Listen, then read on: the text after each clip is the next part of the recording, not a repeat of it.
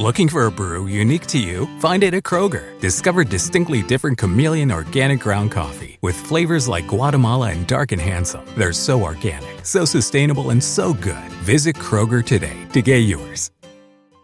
Este verano, si buscas productos que hidraten y que te den una piel firme sin gastar una fortuna, cuenta con Olay. Primero elimina las impurezas con el limpiador Olay Collagen Peptide veinticuatro Cleanser. Después aplica el hidratante Olay Collagen Peptide veinticuatro Moisturizer en el lindo frasco blanco. Es libre de fragancia y en solo dos semanas notarás una piel más firme. Prepárate a lucir tu mejor rostro. Ahora obtén dos dólares de descuento en ambos productos. Encuéntralos en tu tienda más cercana y en olay punto com. Si pretendemos creer en lo que la Biblia enseña, debemos tomar en serio la existencia de ángeles y demonios. Puede ser sorprendente para ustedes saber que el Nuevo Testamento habla con más frecuencia de ángeles que del pecado o del amor. Si este libro invierte tanto tiempo hablando de cosas tales como ángeles, eh, entonces creo que nos corresponde tomarlas en serio.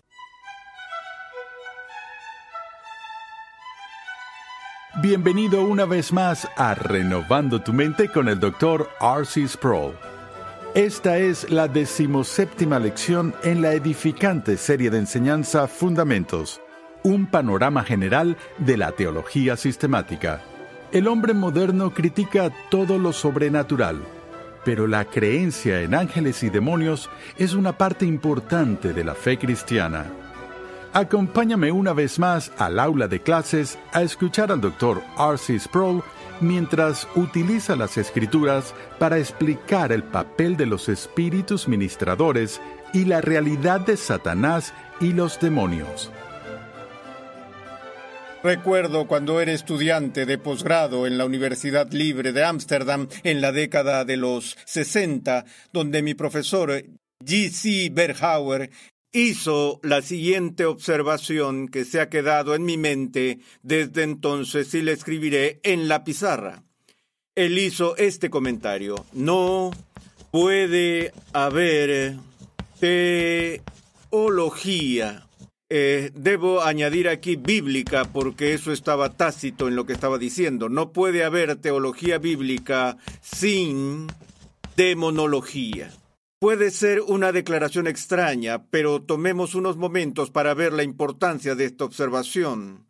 Lo que Berhauer estaba respondiendo en ese comentario era parte de la crítica que había sido plantada contra el cristianismo ortodoxo por quizás el erudito más famoso del Nuevo Testamento del siglo veinte, el erudito alemán Rudolf Bultmann.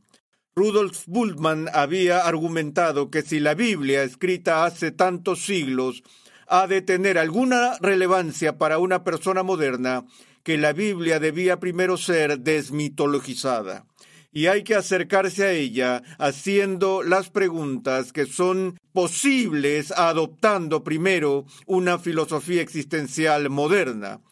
Lo que Bultmann dijo en su escepticismo fue esto, que uno no puede aprovechar el uso de invenciones eh, modernas como la electricidad, la energía atómica, eh, la microbiología y todo ese tipo de cosas usando televisores y radios y creer en la cosmovisión mítica que subyace las Escrituras.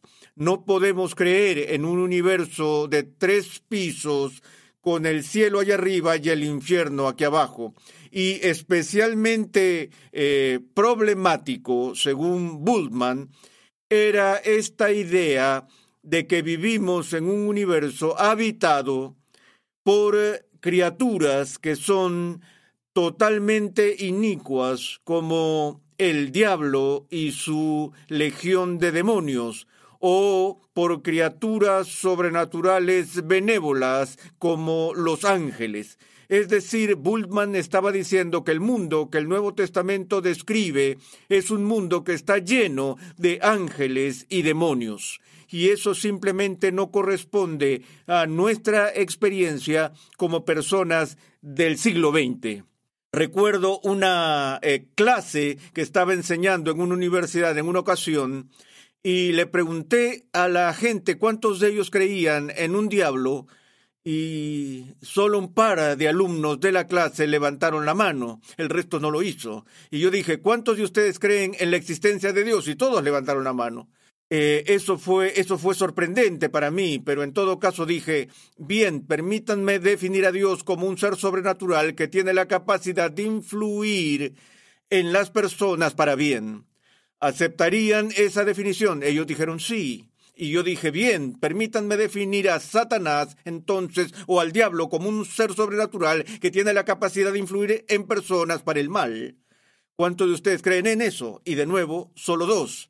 Les dije, ¿qué tiene Satanás que lo hace tan increíble, dada la presencia dominante del mal en el universo? Y mientras comprobaba esto con los estudiantes, lo que percibía de ellos era que su comprensión de Satanás era que él estaba justo al lado de duendes y brujas y cosas que salen a golpear en la noche.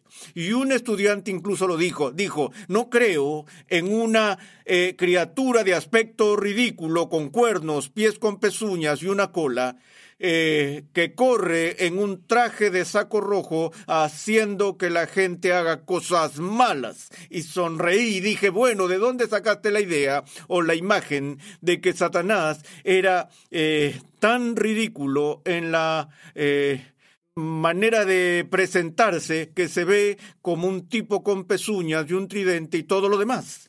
Y ellos dijeron, bueno, eso es lo que se ve en las fotos y en los disfraces de Halloween y todo lo demás. Les dije, déjame decirte de dónde vino eso. Durante la Edad Media, la iglesia era muy consciente de la realidad de Satanás.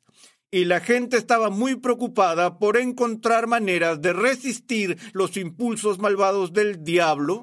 Y los teólogos de la iglesia habían dicho que Satanás fue una vez un buen ángel que cayó y que su pecado en su caída singular fue el de orgullo, y que su talón de Aquiles, incluso hasta el día de hoy, se encuentra en su orgullo, y por lo tanto uno de los métodos que la iglesia enseñó a la gente a usar para resistir a Satanás y hacer que huyera fue burlarse de él. Y así se les ocurrió intencionalmente las representaciones más ridículas de Satanás que pudieron imaginar para burlarse de él y así atacar su orgullo para que se apartara de ellos. Y lo que estaba diciendo era que nadie creía realmente que llevaba una horquilla y tenía cuernos y pies con pezuñas y que corría alrededor con este traje de saco rojo que es como se le presenta. Pero luego la siguiente generación pensó que la generación anterior realmente creía en una criatura como esa. Bueno, de nuevo tenemos que volver a todo este asunto de ángeles y demonios y decir que si vamos a ser bíblicos en nuestra teología al margen de Rudolf Bultmann, y si estamos seguros de que la Biblia no es simplemente un eh, libro de fuente de mitología, sino que representa la verdad sobria y revelada de Dios, entonces vamos a tener que tomar en serio lo que dice la Escritura sobre los ángeles buenos y caídos, los ángeles y los demonios, y así sucesivamente. Una de las cosas que puede sorprenderles es que, aunque la preocupación por los ángeles no suele estar en el centro de la preocupación de la vida religiosa de las personas en nuestros días, aunque en los últimos años ha habido este interesante renacimiento de la preocupación por los ángeles, generalmente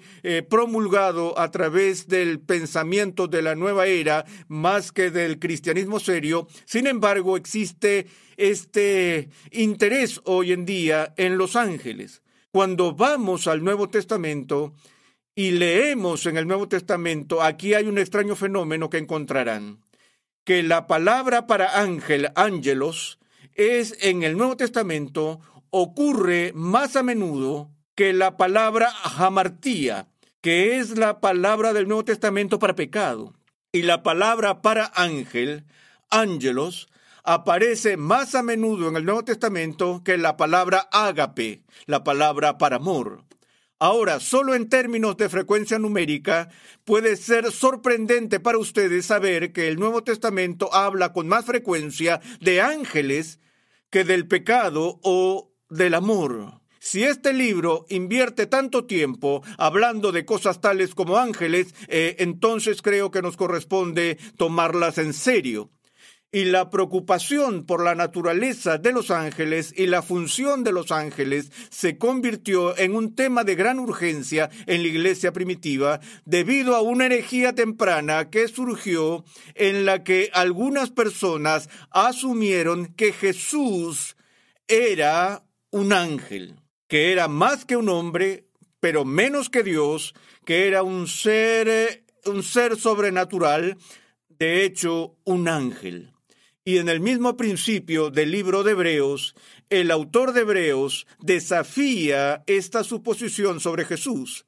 Permítanme leerles el inicio del primer capítulo de Hebreos. Dios, habiendo hablado hace mucho tiempo, en muchas ocasiones y de muchas maneras a los padres por los profetas, en estos últimos días nos ha hablado por su Hijo, a quien constituyó heredero de todas las cosas, por medio de quien hizo también el universo. Él es el resplandor de su gloria y la expresión exacta de su naturaleza, y sostiene todas las cosas por la palabra de su poder. Después de llevar a cabo la purificación de los pecados, se sentó a la diestra de la majestad en las alturas, siendo mucho mejor que los ángeles, por cuanto ha heredado un nombre más excelente que ellos. Y el argumento continúa. Porque ¿a cuál de los ángeles dijo Dios jamás: Hijo mío eres tú, yo te he engendrado hoy? Y otra vez: yo seré padre para él, y él será hijo para mí. Y de nuevo, cuando trae al primogénito al mundo, dice: y adórenle todos los ángeles de Dios. Y lo que el autor de Hebreos está diciendo aquí es que, lejos de ser un ángel,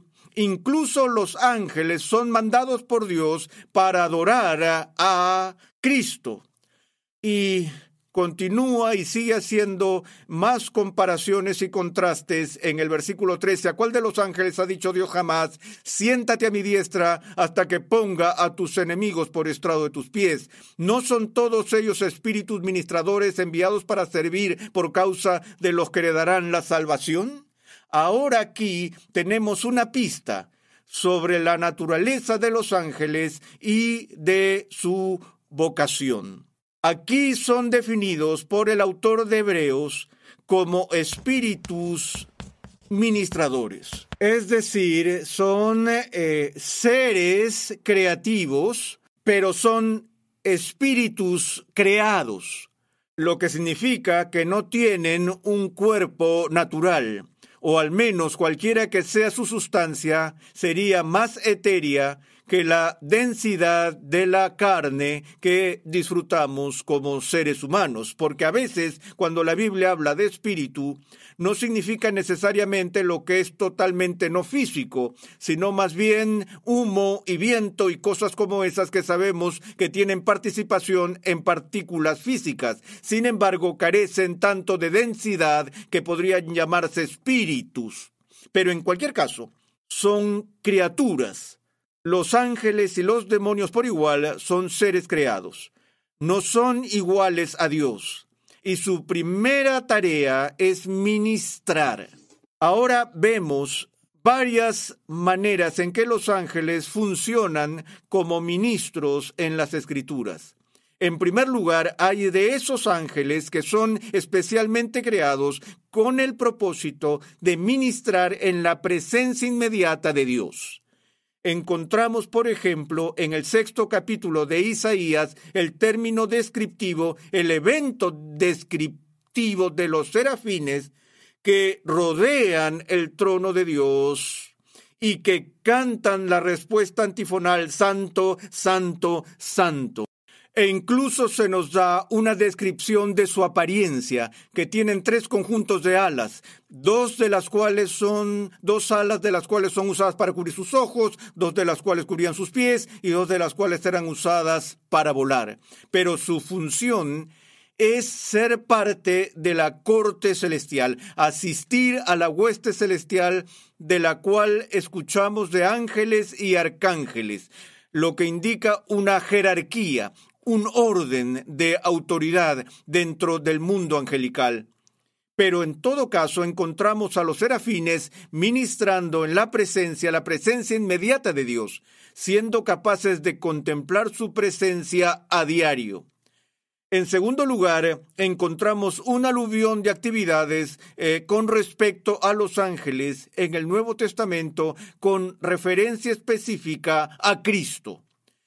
Son los ángeles quienes primero anuncian el in, eh, inminente Eh, nacimiento de Jesús. El ángel Gabriel es enviado a anunciar el nacimiento primero a Juan, de Juan el Bautista y luego a María a anunciar el nacimiento de Jesús. Son los ángeles en el campo fuera de Belén los que anuncian gloria a Dios en las alturas y en la tierra paz entre los hombres, y así sucesivamente. De nuevo, anunciando el nacimiento de Jesús a los pastores fuera de Belén.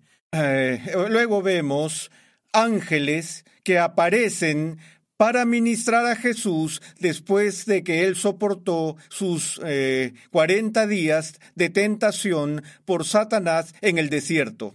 Y una de las ironías acerca de ese pasaje fue que una de las tentaciones que Satanás trajo a Jesús en esa ocasión fue la siguiente: Eh, ve y salta desde el pináculo del templo, porque la Biblia dice, con respecto al Hijo de Dios o al Mesías, que Dios, eh, Dios daría a sus ángeles y en las manos lo llevarían, no sea que su pie tropiece en piedra. Y así Satanás le está diciendo a Jesús: vamos a ver si realmente eres el Hijo de Dios, salta del templo y mira si los ángeles te agarran. Y Jesús dijo: pero las Escrituras también dicen que no tentarás al Señor tu Dios. Y Dios me ha dado un mensaje, Dios me ha dado una vocación, no tengo que estar saltando de los pináculos del templo a fin de probar eso. Y así, el punto es que Satanás desafió a Jesús con respecto a la veracidad de la palabra de Dios en cuanto al cuidado angelical que le sería dado a él. Y Jesús no respondería a esa tentación. Y sin embargo, ¿qué fue lo primero que le sucedió a Jesús después de frustrar con éxito la tentación de Satanás y que Satanás lo dejara? En los evangelios se nos dice que inmediatamente los ángeles aparecieron y ministraron a Jesús después de su prueba. Durante su ministerio terrenal, cuando fue arrestado para ser crucificado, hizo la observación de que tenía la autoridad de invocar a las legiones de ángeles quienes podían bajar y rescatarlo, recordando la narración del Antiguo Testamento del eh, caso Eh, del eh, eh, eh, discípulo de Elías que estaba en Dotán, si recuerdan, cuando eh, los enemigos enviaron los carros contra él, y he aquí los cielos estaban llenos de carros que rodeaban a Elías y que lo rescatarían de estos enemigos.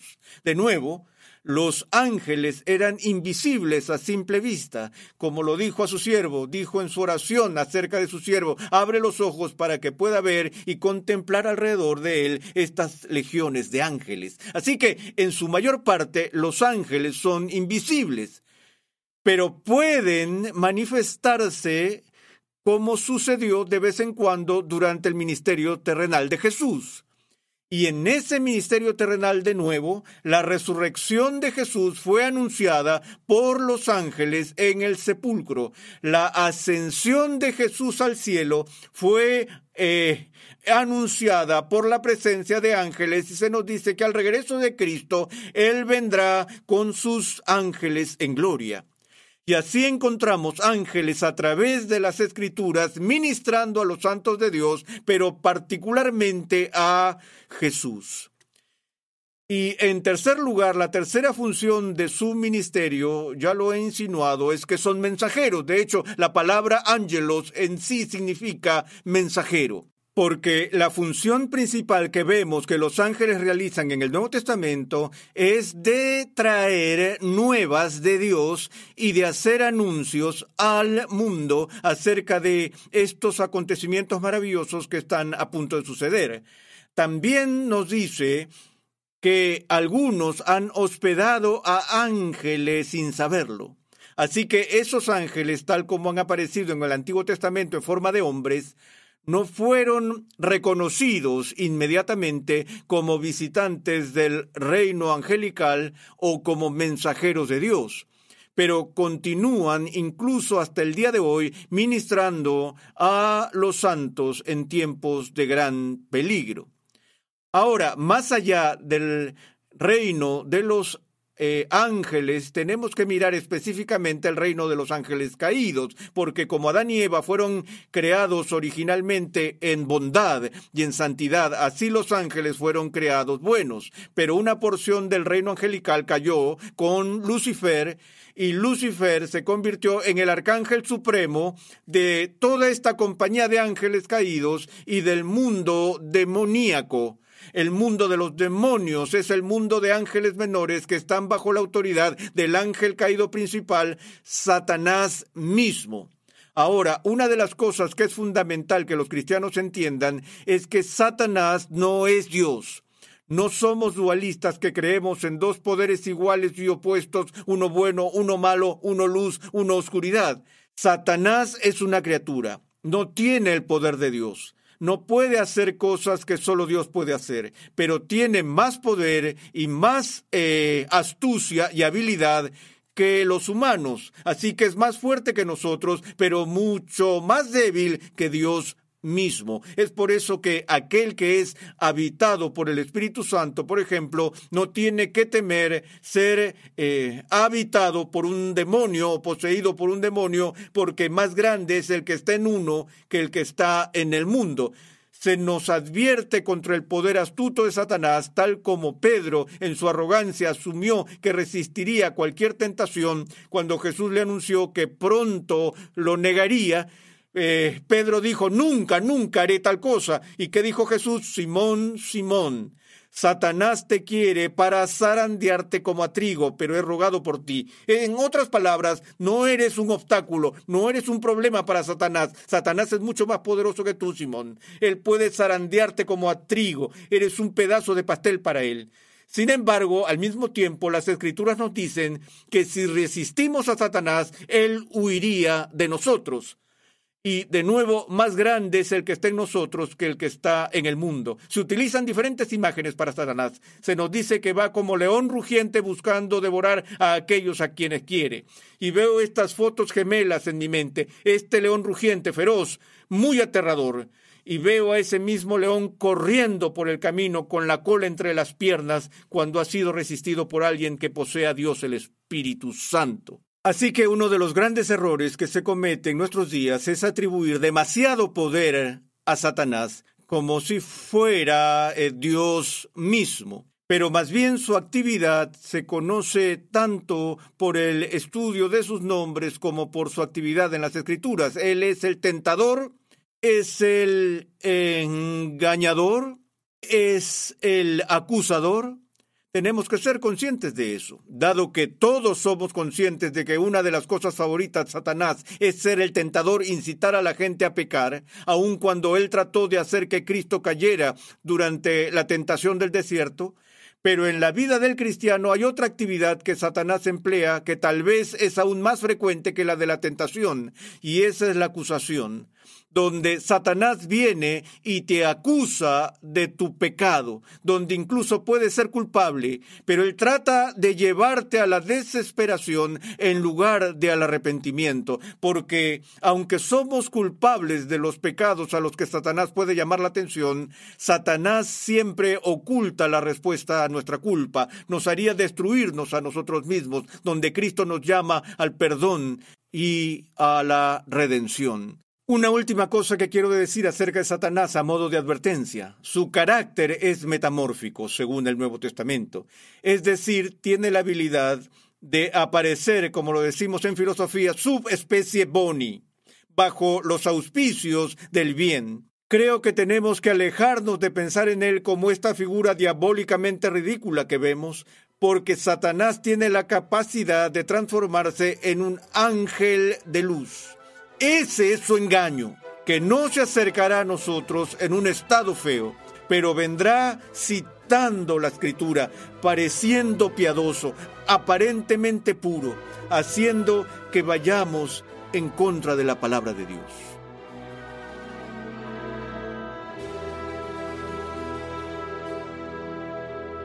Estás en sintonía de Renovando tu Mente con el doctor R C Sproul.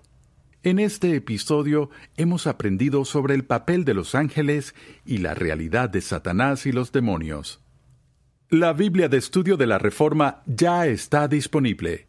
Esta Biblia de Estudio cuenta con más de un millón de palabras de explicaciones versículo por versículo y temáticas, con la colaboración de setenta y cinco distinguidos pastores y teólogos de alrededor del mundo, liderados por el doctor R C Sproul. Para más información, visita la página web biblia de estudio de la reforma punto com hoy mismo. A través de la historia, diversas teorías de evolución y humanismo han cambiado la comprensión de la cultura sobre el origen y el ser del hombre. En el siguiente episodio de Renovando tu Mente, el doctor Sproul define al ser humano en términos de su dignidad como criatura hecha a la imagen de Dios. Renovando tu Mente es una producción de los Ministerios Ligonier, la confraternidad de enseñanza del doctor R C Sproul. Nuestra misión, pasión y propósito es ayudar a las personas a crecer en su conocimiento de Dios y su santidad. Para contactarnos, por favor, envíanos un correo electrónico a programa arroba renovando tu mente punto org con tus preguntas, testimonios y comentarios. Recuerda que en nuestra página web renovando tu mente punto org puedes adquirir gratuitamente la guía de estudio de la serie de hoy y además encontrarás una amplia variedad de recursos, tales como clases, artículos y contenido multimedia, con la finalidad de cumplir con nuestra misión de proclamar, enseñar y defender la santidad de Dios en toda su plenitud a tantas personas como sea posible. Sintonízanos nuevamente en esta misma emisora y en este mismo horario y únete a nuestra gran comunidad virtual en las redes sociales.